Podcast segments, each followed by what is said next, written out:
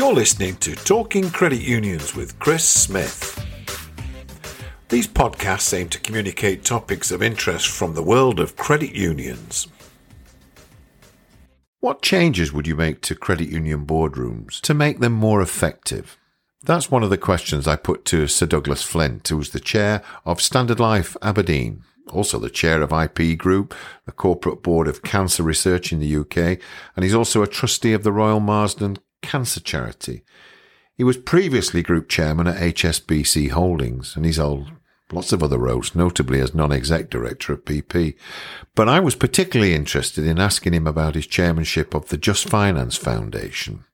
Sir Douglas, thanks for giving us some time to talk to us. Tell me briefly about the Just Finance Foundation, about its purpose and what it's trying to achieve. So, the Just Finance Foundation was founded uh, from a, a, an idea that the Archbishop of Canterbury had, uh, which was really a, response to high cost, heavy marketed, aggressive credit supply into vulnerable people. And, and he got very exercised about people who were not fully aware of what they were getting into, were, were, were taking on debts, obligations that, that were going to be really problematic to them.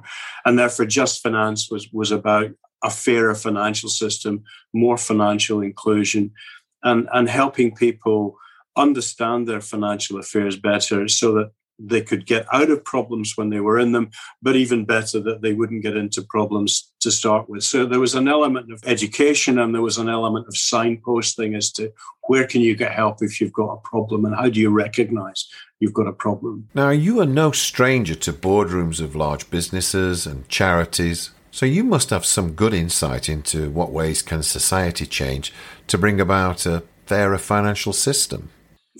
I think, I mean, I, I, think one of the big issues is, and I'm hoping that this COVID period, one of the things that it may have contributed to is people recognizing that there's a difference between what they want and what they need. Um, you know, we're in a very heavily marketed uh, society where people are constantly seeing images and, and, and, lifestyles that they they believe that they should they, they should seek to emulate. So part of it is is reducing the demand.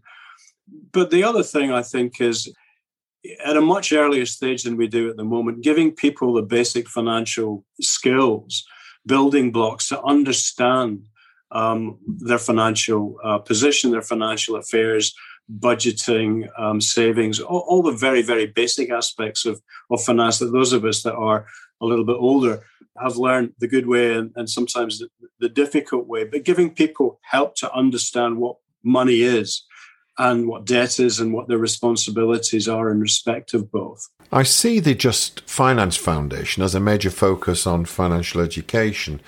What initiatives does the foundation have to support the financial education and knowledge of people struggling with their finances, especially with the pandemic? So our, our major program is a is a program called Lifesavers, which is has a, a number of elements to it. First of all, it's uh, aimed at primary school children, because all the research shows that uh, children have developed their their understanding of money or their relationship with money has formed by the age of six or seven, and therefore get, getting in uh, at a very early stage and talking not just about the efficacy of money as a means of exchange, but the values and the responsibilities that come with money, i.e., money comes from doing something that people reward you for, they pay you for, and a savings comes from putting something aside today for an unforeseen need or something you're saving up for. So it's about values and responsibility as much as it is about a means of exchange.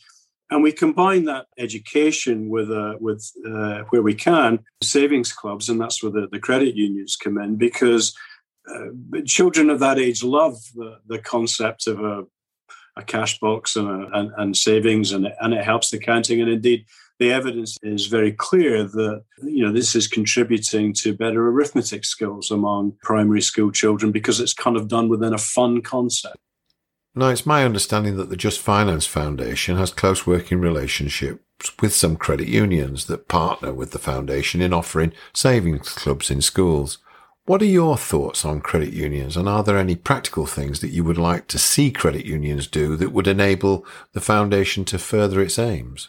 Expanding the knowledge of uh, and impact of credit unions was part of the original sort of targeted outcome for the Just Finance Foundation because it wanted to bring more community based finance into people's consciousness uh, as a place to go that wasn't necessarily as off putting, threatening, uh, not for people like us attitude of that people who are vulnerable make the leave. And, and the great thing about credit unions is that they're local, they're part of the community, they're much more likely to be empathetic understanding of the particular uh, communities that they serve and therefore to give them the opportunity to interact with um, with the, the school children because also what we find is when the, the children take their learning home whether it's some of the physical materials we produce or just the knowledge there's almost a sort of a byproduct of educating the parents or getting the parents into a discussion with their, their children. The, the children are kind of saying, you know, we learned this today, mom. Why are you doing that? And and we have, you know, anecdotal stories that are charming and, and, and inspirational of, of, you know, six-year-olds telling their mom or dad that, you know, we don't need that and so on. Or you don't need to do that for me because I know you're going to have to borrow money to buy me a new pair of trainers or whatever it might be. And we've had those those stories told. Now, the Just Finance Foundation is part of the Church Urban Fund. And again, as I understand it, the social justice arm of the Church of England is the Church Urban Fund. So, Sir Douglas, what do you think is the role of the church in general in supporting a fairer financial system? I think it's great, unique proposition in a way. Is is it's very welcoming. Although the program sits under the, the Church Urban Fund of the um, the Church of England, I mean it's it's not exclusive to people who of a particular faith or of no faith. Basically, it's part of the the social outreach into communities, and and I think that one of its it's not seen as threatening, and because the the, the, the, the people who help us with this, these programs tend to be of the community, in the community. Um, they're, you know, they're not seen as distant and sort of, they wouldn't understand my situation kind of uh, attitude that people may think about the big banks. So that, that's the, the real benefit that it's of the community. And frankly, the church, through its community activities, gets into parts of the community that maybe even um, citizens advice and so on doesn't get to because there are people who are basically frightened of going and discussing a financial problem because they feel I must have made a mistake or people will think I'm stupid. Whereas, you know, when it's being delivered through a, an empathetic organizational structure people feel i can i can share my problem. And even if i have done something that you know with hindsight i shouldn't have done people will help me to get out of it. Now you've obviously spent a great deal of your time in boardrooms of very successful companies and you've seen good boards operating. So what changes would you make to our credit union boardrooms to make them more effective you know, I think that one of the one of the big issues is how do boards spend time on what's important as opposed to what's urgent. I mean, we've had a year when almost every board agenda has been put put to one side because the urgency of dealing with making sure your your your, your staff are, are safe, they're well equipped, and all the sort of um, uh, help that they might need in dealing with difficult situations because of family circumstances in this particular period. So urgent overtakes important. The key thing I think for boards is to stand back and think what's important, which is, you know, where's our industry going to be in five or 10 years? Because it's not going to be the same as it is today, particularly when we think of the changes that have come from, from the pan- pandemic. And, and how, how do we need to put ourselves in, how do we need to position ourselves for that change? So, what do we need to do with technology? What do we need to do with training our people? Maybe we need to recruit different kinds of people who understand the generations X, Y, and Z as opposed to the generations that we ourselves come from. We need to think much more uh, intelligently about who our competitors are, what our current competitors are doing to prepare themselves for that journey. What are the people who aren't competing with us today? Some app that somebody's building in a garage. What could happen in the next five to 10 years? And, and how do we position ourselves to be equipped to compete against uh, in, in that challenge? And that's I mean, that's a lot more fun than dealing with the, the day-to-day urgent stuff, which is important as well. But that kind of longer term vision, I remember when I was finance director of HSBC, the, the question that still resonates in my mind being asked. Actually, it was in a in, a, in an Edinburgh meeting where somebody said, "Tell me the things you're doing today that you're really excited about that we won't see the benefits of for ten years." And I thought that's a cracking question, and I can't answer it because I don't know. But you should be able to answer a question like that. There should be something in the sort of the R and D bucket, or or just the development ideas that you're thinking, "Gosh, this could be exciting." So, what's a good question directors should be asking each other in their board meetings right at the moment? Well, I mean, I think, you know, think of the, the world we're in at the moment. I mean, the question that's being asked now that's never really been exposed before, but is so obvious you wonder why not is what's the office for you know in, in, in the old days the office was a place where you, you you were required to come to work so that you could be supervised the equipment you needed to uh, do your work and to access the data that the company had that you needed to do your work was all in great big machines in a, an air conditioned room at the bottom of the building. And the technology was, was hardwired into it. Today, you can be anywhere on a, on a device, the data is in the cloud. Uh, and you can access it remotely and, and, and deal with it all through Wi-Fi.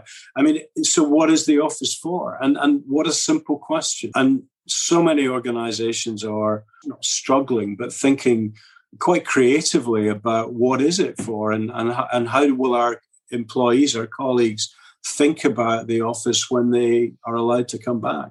So, finally, Sir Douglas, what's your golden rule? What's the bit of magic that we can leave with the directors and chief executives of the credit unions that we're talking to? What would you tell them? you know, I've been in finance all my life, and one of the things I've always said when I've talked to people coming into the into the function or into the profession is the most important thing is is is honesty because if you're honest, you can remember what you said. Um, you don't have to remember what you how you positioned something maybe not quite right, and and being transparent. you know, again, I think that if we observe around the world how politicians and institutions have dealt with uh, the pandemic. I think the ones that have come out of it best are the ones that have been totally open and honest about we don't know yet about what's going to happen and totally transparent about what we're going to do next. And, and those that have been either dismissive of it or rather sort of um, optimistic about how things will pan out Uh, lose trust. And, you know, in any business, and particularly one associated with finance, it's about trust. And, you know, you can trust people that are honest and transparent because they're telling you the truth, even if it's an uncomfortable truth or or one that you'd rather not hear, but it's it makes you trust them. And, and the whole world, I think, whether it's in politics or finance or medicine, everything depends upon I've got a message. I need to understand it. I need to believe in that message, or at least believe the person who's giving that message is being honest and transparent based on his own knowledge, her own knowledge. And I hope that, again, that's a lesson that's coming out from this current uh, very strange time. Sir Douglas Flint, thank you very much for your time. It's been my pleasure.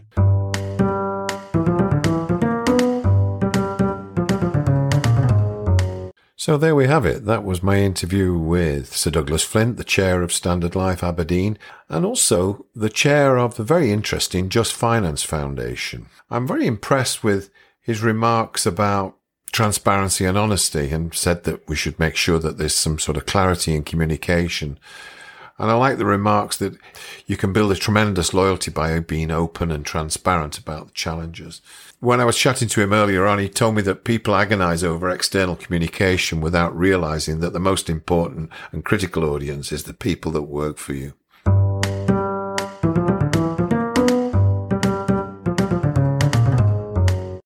You've been listening to Talking Credit Unions with Chris Smith. This is a not for profit podcast and my time is given freely. I'm constantly on the lookout for stories and topics of interest to credit unions especially but not exclusively in the United Kingdom and Ireland.